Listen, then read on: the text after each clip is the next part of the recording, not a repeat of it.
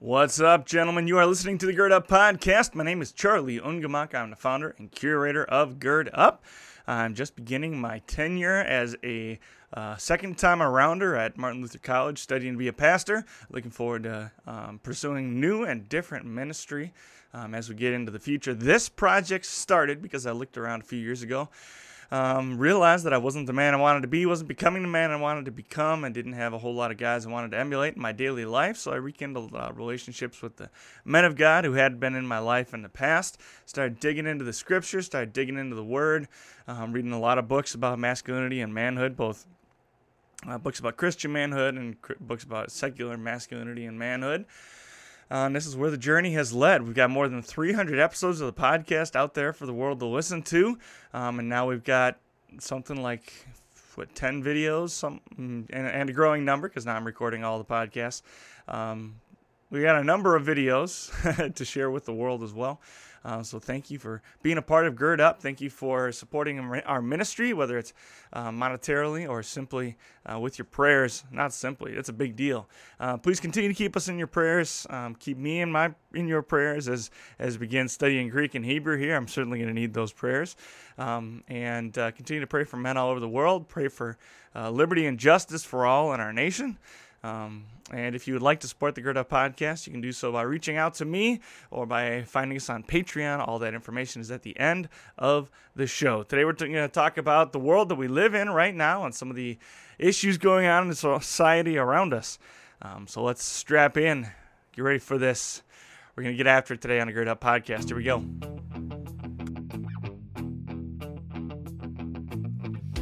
You are listening to the Gird Up Podcast. To gird up is an ancient way of preparing oneself for hard work or a battle ahead.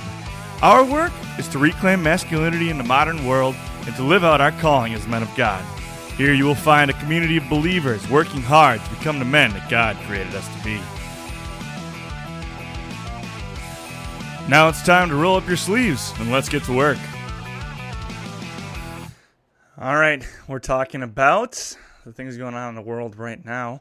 Um, there's very few people, if any, I can imagine watching this. If you don't know what is going on in the world around us, there's two major ones, kind of three major ones uh, at the moment that are just big, scary, um, terrifying, frankly, things that are going on in our nation. Um, the first is COVID 19.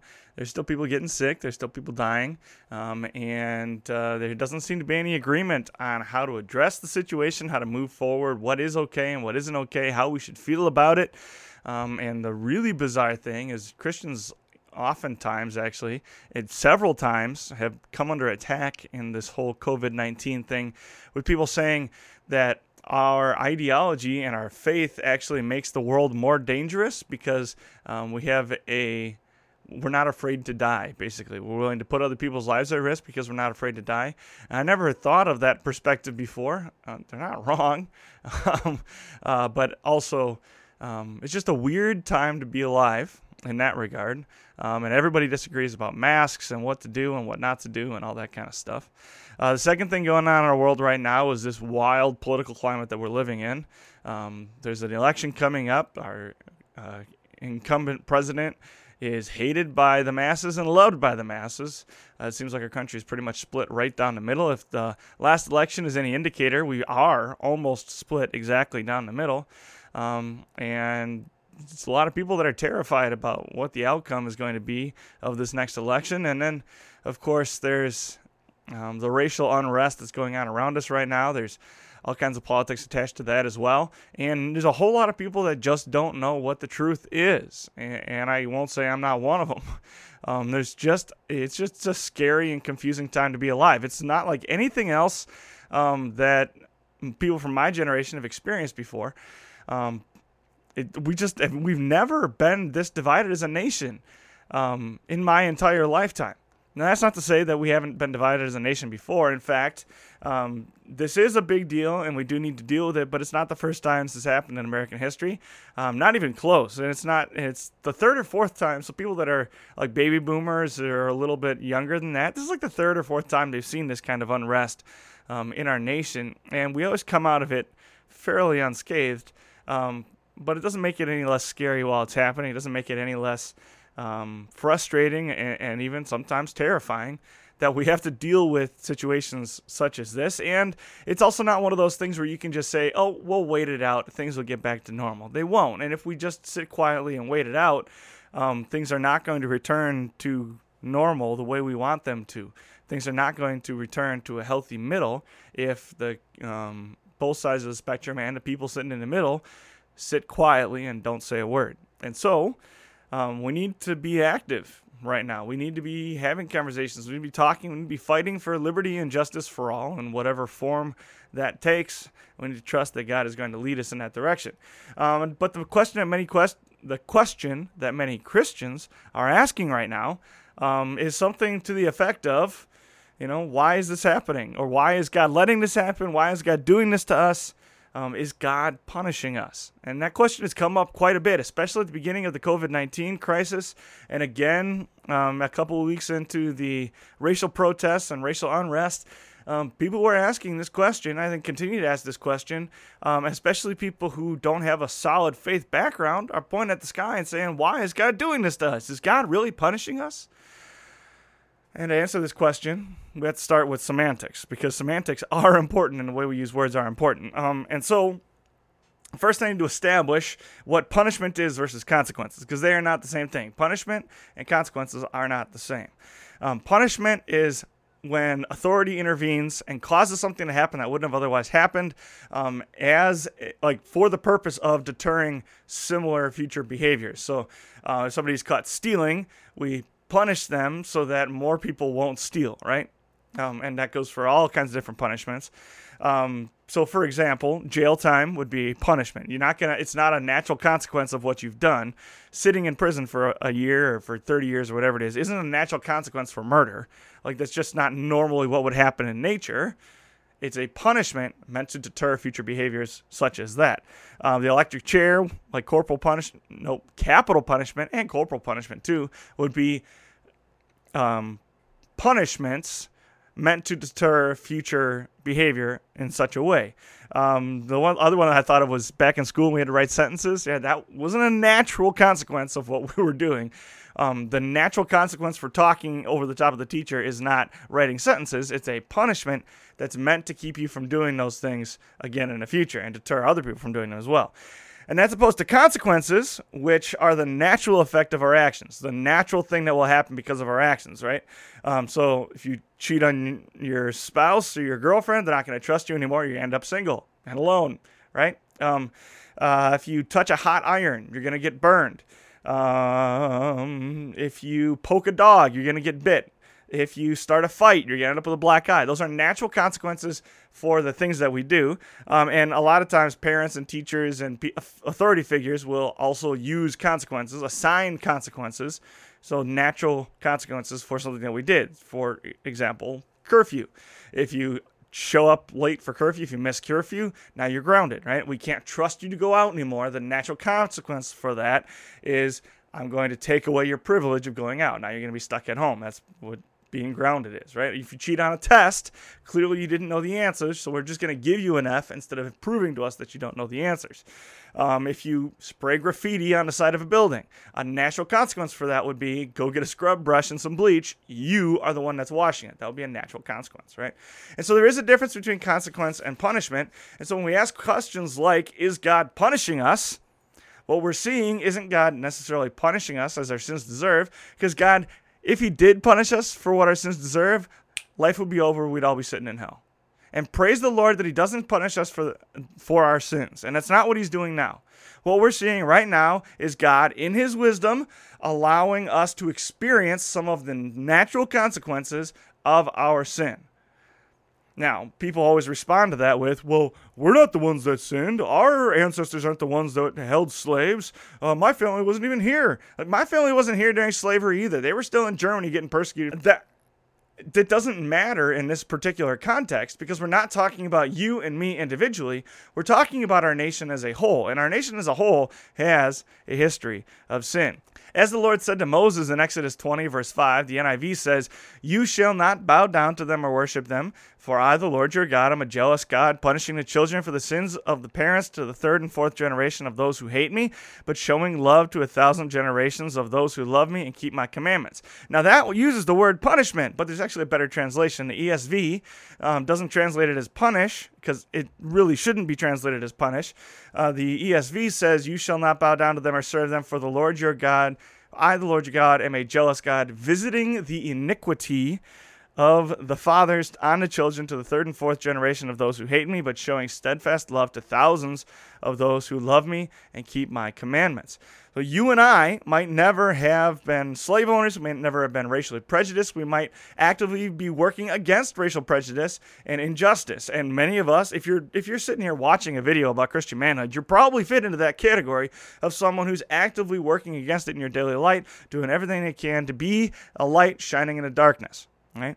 And as a Midwesterner, just like I kind of said earlier, as a Midwesterner, as someone from the community I grow up grew up in, I can say that actually my community and my family have a pronounced history of always being anti-slavery and always being anti-racism from beginning to end all the time. In fact, the community that I grew up in is a really special one. It's a community um, that not only was active it was an active hub of the uh, Underground Railroad on the way to getting to Canada in, in the Underground Railroad.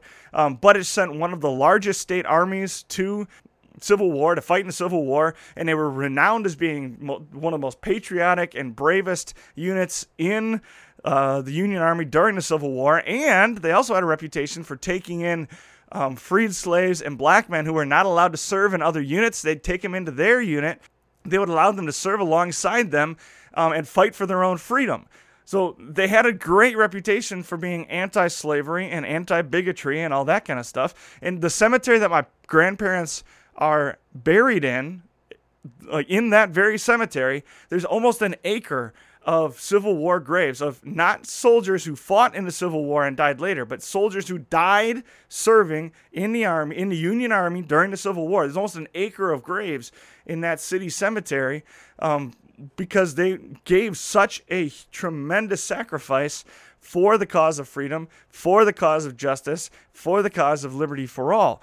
That's the kind of community I come from. In fact, they even have more history than that. They were one of the first. They actually there were settlements in the county that I come from where they uh, German immigrants actively helped to build encampments for freed slaves who were fleeing the South and even helped them to set up business for themselves and become autonomous um, and invited them to, to build homes in the area and all, all of that. Like it was, they have a great, awesome history of being against all of this bigotry and nonsense.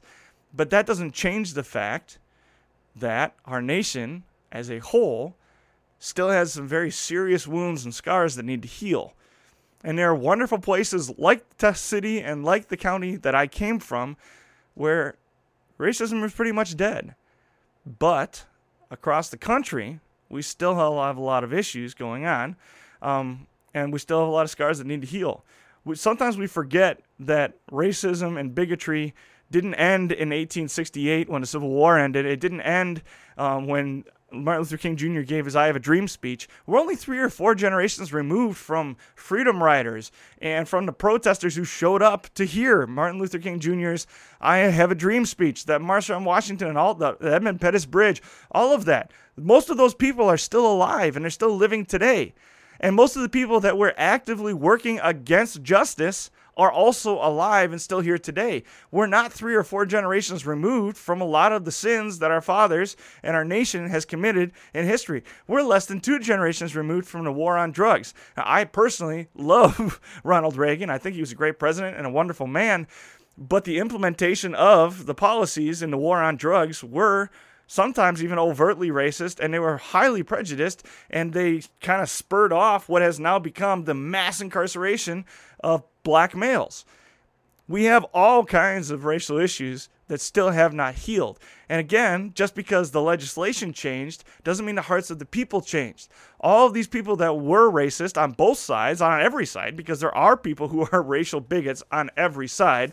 There's a myth going on around right now that says that minority populations can't be racist. That's not true. It, racism is just as prevalent there as it is everywhere else those people are still having conversations. They're still talking. They're still living like the kids growing up in the communities I just served in Milwaukee are the grandchildren of the last set of protesters, right? They it's not something that went away the moment the legislation changed and we were no longer legally allowed to segregate and separate blacks and whites. Most Americans today, especially Americans, young Americans in our generation, are not racially prejudiced. They're not bigoted about race.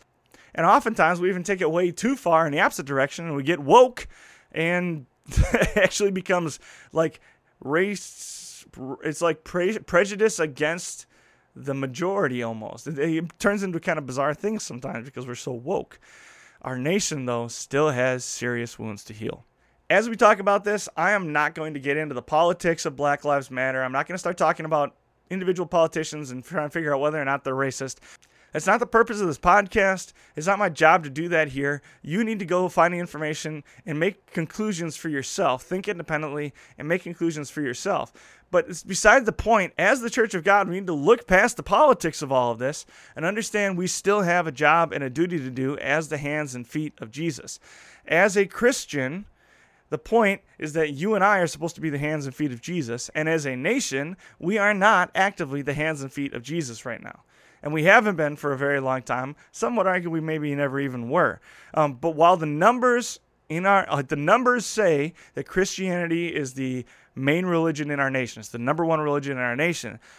The truth is that Bible believing Christians who truly know and love the Father and worship in spirit and in truth are a minority here. There's a whole lot of American Christians, there's a large segment of American Christianity that doesn't really truly believe what the Bible says about God and about Jesus. Most American Christianity has totally lost Christ. Many American Christians aren't true believers. They don't actually believe what the Bible says. What we're seeing right now in American Christianity is a combination, this weird, veiled combination of evangelicalism and pastor worship. And we see it rampant. That's most, if not all, of our megachurches around the United States are dealing with those very issues. Instead of having a focus and emphasis on what God says and what God teaches and what Scripture says, we have this emphasis on being all about me all the time. And it's the same issue among the church and among our nation. It's the same reason we have uh, unrest and, and, and bigotry in the church. It's the same reason we have unrest and bigotry across our nation right now you have a lot of people that make statements like I follow so and so because I like their message or I follow so and so because, you know, they line up with my beliefs or I follow so and so because I think they have the real gospel message, right? We hear that quite a bit. We hear that quite often, especially with big people that have an, an online presence. And what this eventually leads to is people that lose their connection with the Heavenly Father and instead have a strong connection to an individual, to one person, to one preacher, to one church they start losing the emphasis on Christ and start putting their emphasis and their focus and even their faith in an individual instead of in Christ. What ministers are teaching us across the United States, what American ministers overwhelmingly are teaching, is that if you become good, as you become more and more good, as you become more and more Christian, as you your faith grows, either God's going to rain blessings on your head, and now you're going to have this blessed life where good things always happen to you. Or you're going to slowly but surely stop sinning, and you're not a real Christian unless you do good things. And here's my, as your pastor, here's my list of approved good works that if you do these things, that means you have live and living faith. And because I have the list, I hold the keys to everlasting life, and you must go through me to get to heaven. And some pastors even do a mixture of both. But that is not what the Bible teaches. In other words, what they're saying is you've got to be good and you got to be good. And the more good you are, the better you are, the closer you are to heaven. That's not what the Bible teaches.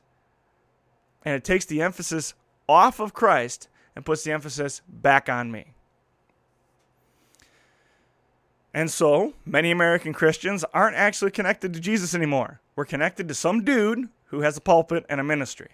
Paul talks about this in Galatians 4, verses 17 and 18. He says, Those people are zealous to win you over, but for no good. What they want is to alienate you from us so that you may be zealous for them. It's fine to be zealous provided that the purpose is good. But when he says these people are zealous to win you over, but for no good, He's talking about people trying to make you zealous for their ministry. He's talking about people trying to make you zealous for their cause, for their issue, and not zealous for Christ. They want you to be zealous for them, not for Jesus. They want to own you. They want to be able to manipulate you and own you and make you act a certain way, behave a certain way that brings them glory and them power and them wealth and them riches. Paul says it's fine to be zealous if the purpose is good, but you and I don't decide what's good. Society doesn't decide what's good, culture doesn't decide what's good. Good is God's righteousness. God decides what is good, and He commands us to do what is good. In fact, He sets us free to do what is good. He sets us free so that we can be good in the world. He sets us free so that we can choose to do the things that glorify Him. And that's why I actually really like the term social justice warrior. I think social justice warrior is the exact right term for what these people are and what they're doing and what they're saying and the way that they're acting. See, a warrior has a specific definition. A warrior is a brave and experienced soldier. And a soldier also has a clear definition. A soldier is someone who is paid to fight. So a warrior, as is defined in English, is a brave, experienced mercenary, someone who is paid to be a brave and experienced soldier. In other words, it's conditional servitude. I will risk my life. I will fight your battles for you if you give me a reward. In our military, it's money, right? In the social justice world, it's access to wealth and power, it's morality. We see this social justice cause as God. We end up, even though we've been set free by the blood of Jesus, chaining ourselves to a new burden, to a new yoke. And instead of just following Jesus and doing what is right in God's eyes and in God's sight, instead of doing that, we chain ourselves to a new ideology, to a new purpose, to a new fight that isn't God's righteousness and justice. Galatians 5, verse 1 says, It was for freedom that Christ set us free. So stand firm then, and do not let yourselves be burdened again by a yoke of slavery. Don't give yourselves over to a new master. You've been set free from the burden of sin, from the yoke of sin. Don't go put on a new yoke now and chain yourself to another cause, chain yourself to another set of morality and to rules. He sets us free to do what is good and right. That's righteousness. And following the will of the Father is true righteousness. Now, of course, you and I can't do this. And God knows that. So he paints a picture for us. It's the story of the sheep and the goats, right? In the story of the sheep and the goats, on the last day, this is parable Jesus told. On the last day, God separates the sheep from the goats. And he looks at the goats and he says, You know, you never uh, you never fed me when I was hungry. You never visited me when I was sick. You never clothed me when I was naked. You never gave me water when I was thirsty. You never visited me and comforted me when I was mourning. And since you didn't do any of those things for me, you didn't really love me. And they say, When did we ever see you, you know, naked and or thirsty or hungry? When did we ever see you in prison? When did we ever see you mourning? And he said, Anytime you saw one of my children in this state, you should have helped them because when you take care of them, you take care of me, right? When you serve them, you serve me. And so he also looks at the sheep and he says, You fed me when I was hungry. You clothed me when I was naked. You cared for me when I was sick. You comforted me when I was mourning. You visited me when I was in prison. You gave me water when I was thirsty. And he said, When did we ever see you that way, Lord? And he said, Anytime you did one of these things for one of my children, you did it for me. You and I can't be perfect but we can consistently be righteous. We can consistently pursue righteousness. And we don't do that because we want to go to heaven. We don't want to do that in order to prove our faith. We don't do that because we think it's going to make us better in God's sight. We can't be any better in God's sight than He sees us through the blood of Jesus. He sees us as His perfect children. Instead, as a Christian, I abandon the rules of the world. I abandon the rules of society and I just follow Jesus wherever he leads and do what he commands me to do, do what he asks me to do. And as a Christian, since I abandoned the rules of the world, both the right and the left politically, both politi- both political conservatives and liberals, Republicans and Democrats, everybody who doesn't love Jesus the way I do is going to see me negatively because they can't control me. That's exactly what Paul says in 2 Corinthians verses verse, in 2 Corinthians chapter 2 verses 16 and 17 where he says to the one we are the smell of death and to the other the fragrance of life. And who is equal to such a task? Unlike so many we do not peddle the word of God for profit. On the contrary in Christ we speak before God with sincerity like men sent from God. It's not about me. It's about loving our heavenly father and advancing the kingdom and the exact same issue is true in our nation right now. In a secular sense, our nation is divided. Our unrest is no accident. Our unrest is not an accident at all. It's all the work of the devil, both unrest in the church and outside of the church. It's all the work of the devil. In 2 Corinthians 2, verses 10 and 11, Paul says, If you forgive anyone, I also forgive him, and what I have forgiven, if there was anything to give, I have forgiven in the sight of Christ for our sake, in order that Satan might not outwit us. Paul knows that the solution to all things is love on all sides. And if I love, if everybody on all sides loves each other, we're going to forgive each other. We're going to get past uh, wrong hurts. We're going to get past hurt feelings. We're going to get past um, the scars and the wounds that our nation and our church has faced. And we're going to be able to live in peace and unity. But the devil doesn't want that because in our nation right now, we have something that very few countries across the world and across time have ever had. And that's freedom of religion and freedom of speech. In other words, the gospel and its truth and purity can be preached to anyone at any time in any fashion. The devil doesn't like that because it's free reign for us to talk about the overwhelming and wonderful love of God. And so Satan seeks to destroy our opportunity to share the message. And he does that in two ways. He either distorts the message, like we just talked about, and turns it into nonsense or even something that's absolutely vile, or he takes Christians who do love God, who do want to serve Him, and he distracts and diverts them and seduces them into other things. What we're not, what we should be seeing what God commands is widespread righteousness, but instead, what we're seeing is widespread condemnation. And God comes down squarely on the side of righteousness. He says, He tells us that the ministry that condemns, again, Paul writing in Second Corinthians, he says, if the ministry that condemns men is good, and glorious, how much more glorious is the, is the ministry that brings righteousness? We should call out sin and condemn it. But what we're seeing right now is widespread condemnation instead of righteousness. What we're seeing is everybody mounting up on their side and accusing the other side of being immoral and wrong. And, and the most obvious example of this, the biggest symptom of this, is a two party system.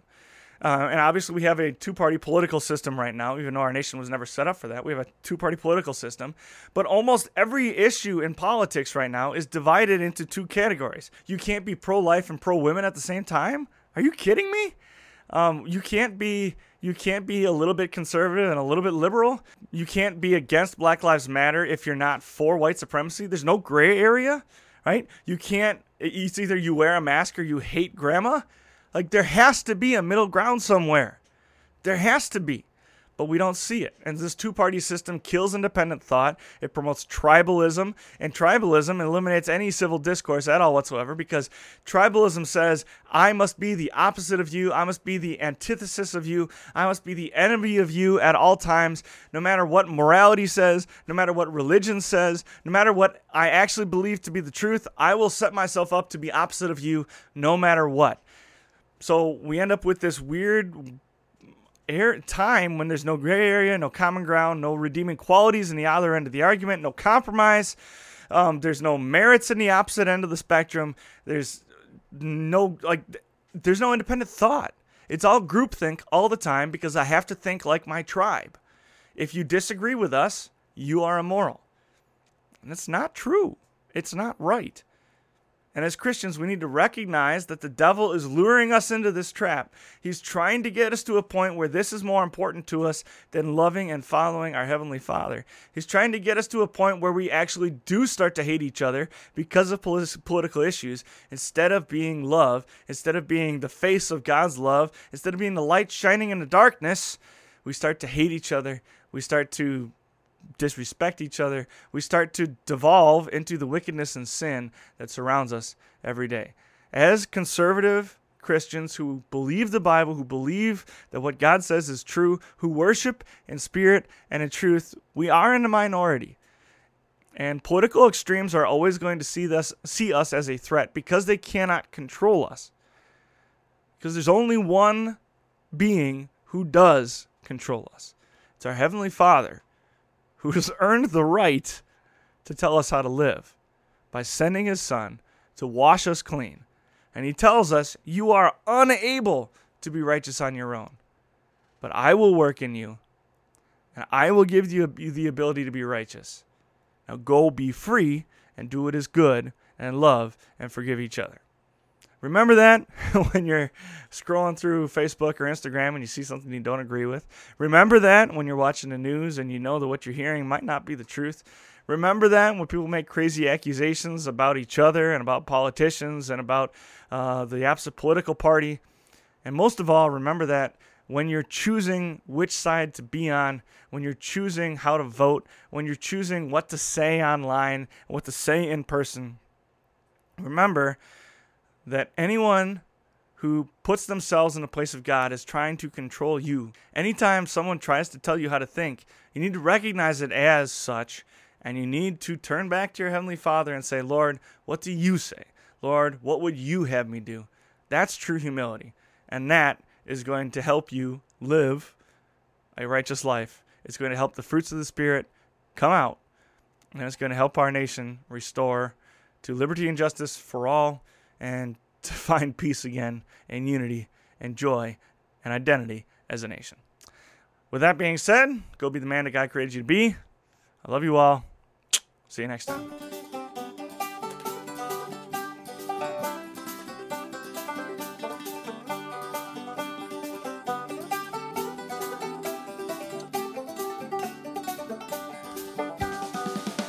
Thank you for listening to the Gird Up Podcast. If you like what you're hearing on our podcast, make sure you're sharing it with friends and family, men in your life who you think need to hear our message. You can find us on social media on Facebook under the Gird Up Podcast, and there's a Gird Up community as well there where you can interact with other men on the journey toward Christian manhood. You can find us on Instagram as Gird Up underscore like underscore a underscore man. If you'd like to help us bring our message to more men just like you all around the world, you can hit up our Patreon account. Type in www.patreon.com forward slash girdup. and finally, please leave a five star rating or review on whatever platform you use to listen to our podcast, whether it's iTunes or Spotify. What that does is it helps us get more attention in the podcast world and bring more men to our message. Thank you again for listening to our podcast. Thank you for all the ways you support us and help spread the word. Until next time, go gird up and be the man that God created you to be.